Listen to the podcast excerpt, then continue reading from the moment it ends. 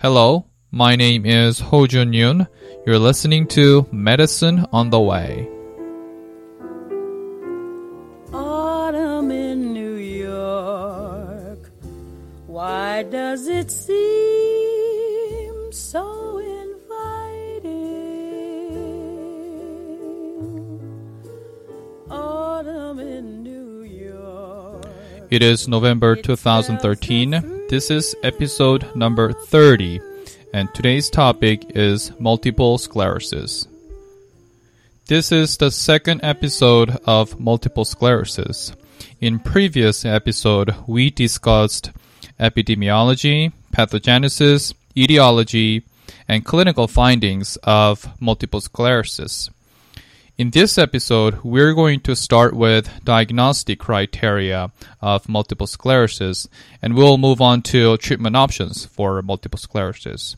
So if this is your first time listening to my podcast, make sure you listen or start with a previous episode, and that's number 29, so you have some ideas of what we're talking in this episode.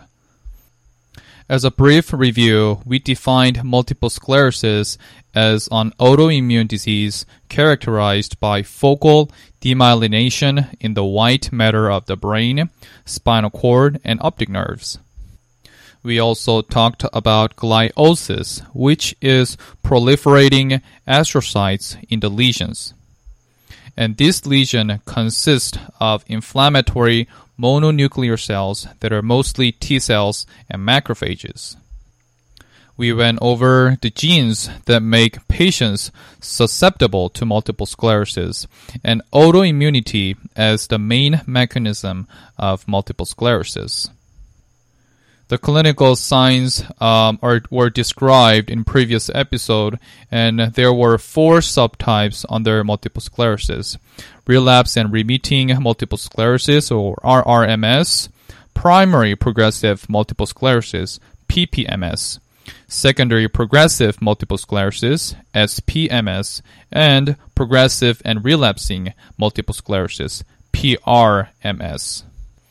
Typical findings from MRI or, and evoked potentials were um, discussed, and also uh, findings from cerebral spinal fluid uh, were also explained. Now we have all this information. How are we going to diagnose multiple sclerosis? Definitive diagnosis of multiple sclerosis requires evidence on examination of at least two lesions involving different areas of the central white matter and two or more multiple sclerosis attacks.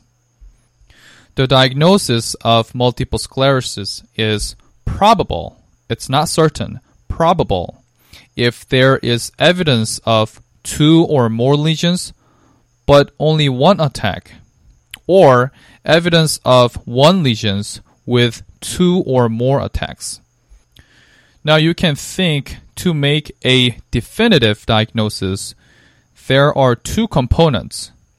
One is there should be at least two or more lesions involving different areas of central white matter. And the other is there have to be two or more MS attacks. If your patient is lacking any of these components, the diagnosis of multiple sclerosis is probable rather than definitive.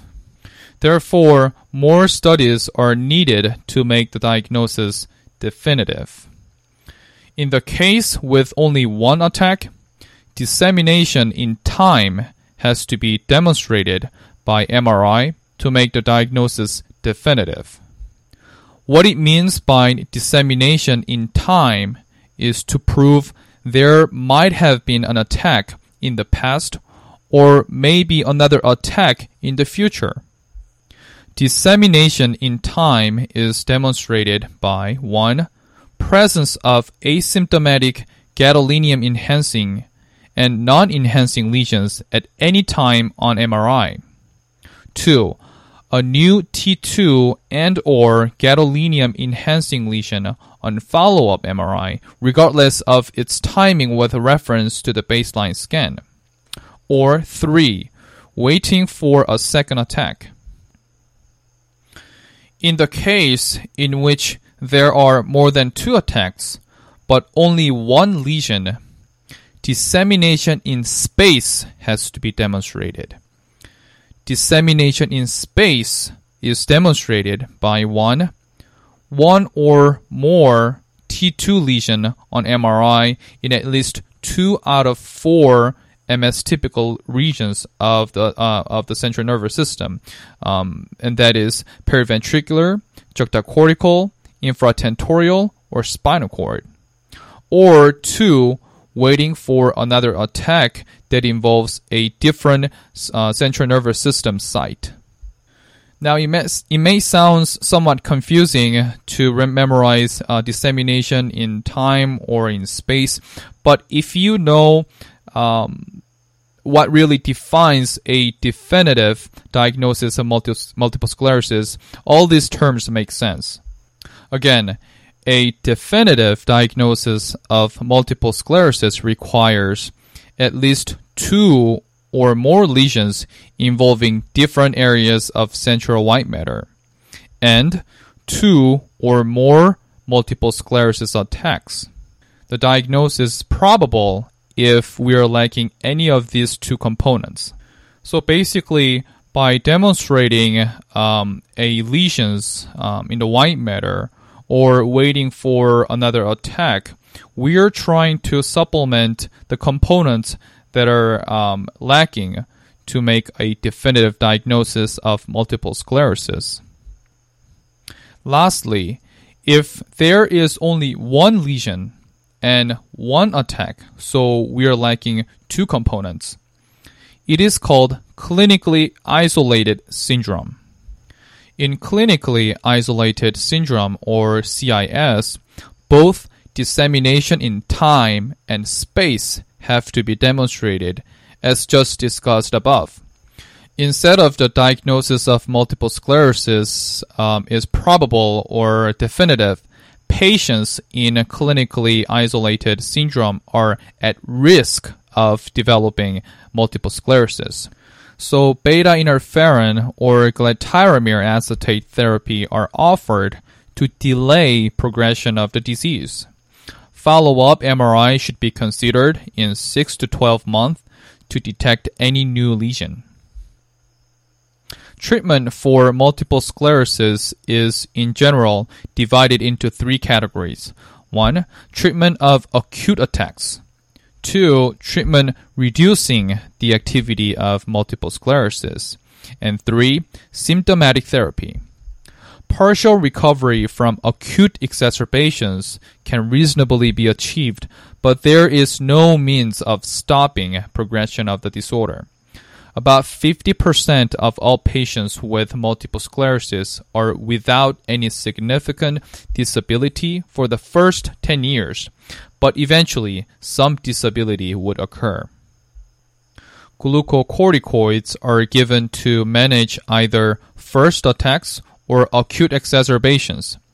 They reduce the severity and shorten the duration of attacks, but the extent of recovery is unchanged.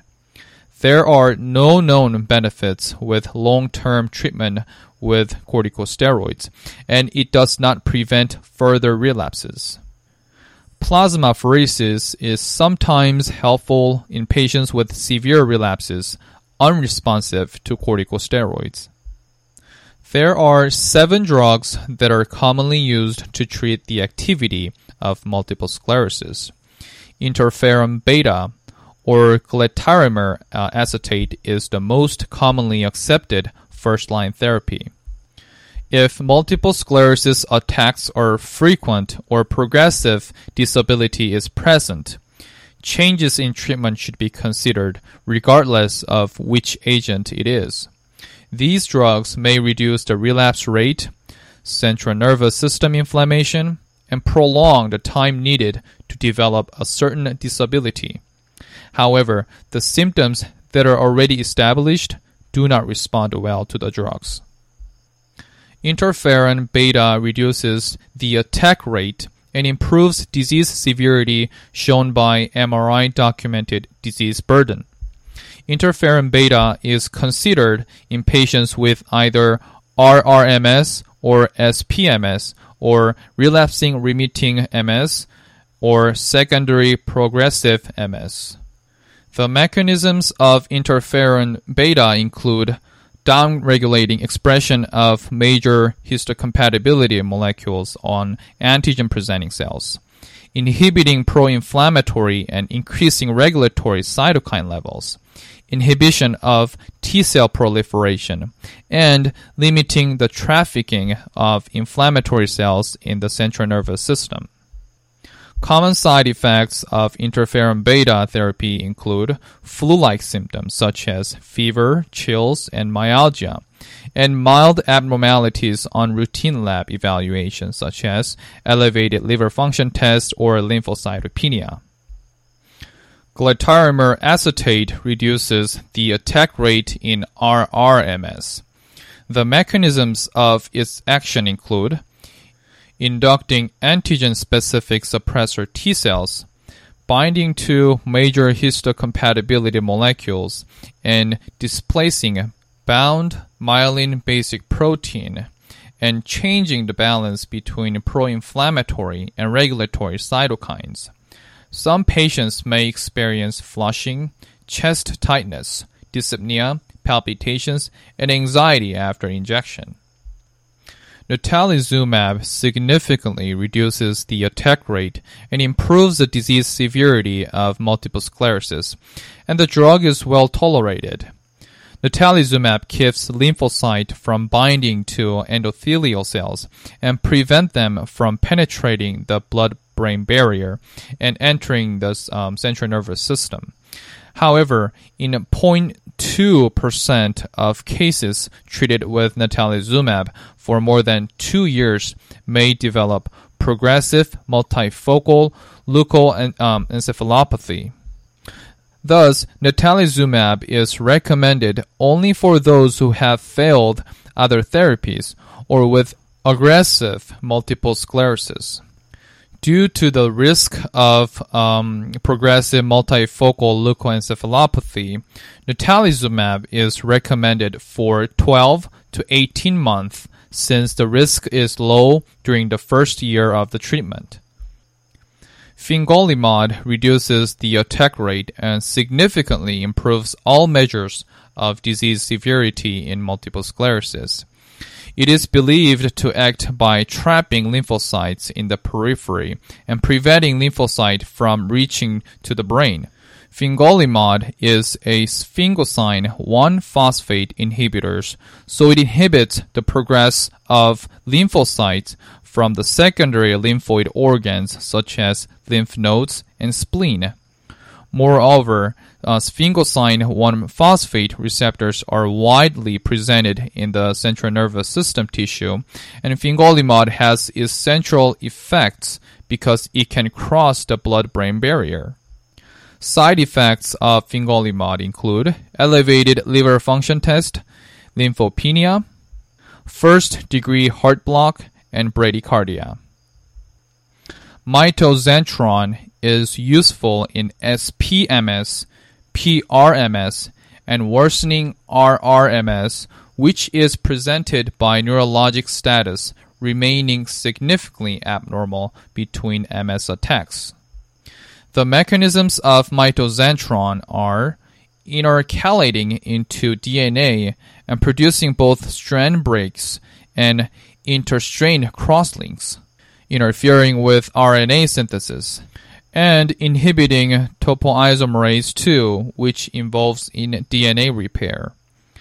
Because mitoxantrone is cardiotoxic, inducing cardiomyopathy, reduced left ventricular ejection fraction, and irreversible congestive heart failure, a cumulative dose more than 140 mg per uh, meter square is not recommended.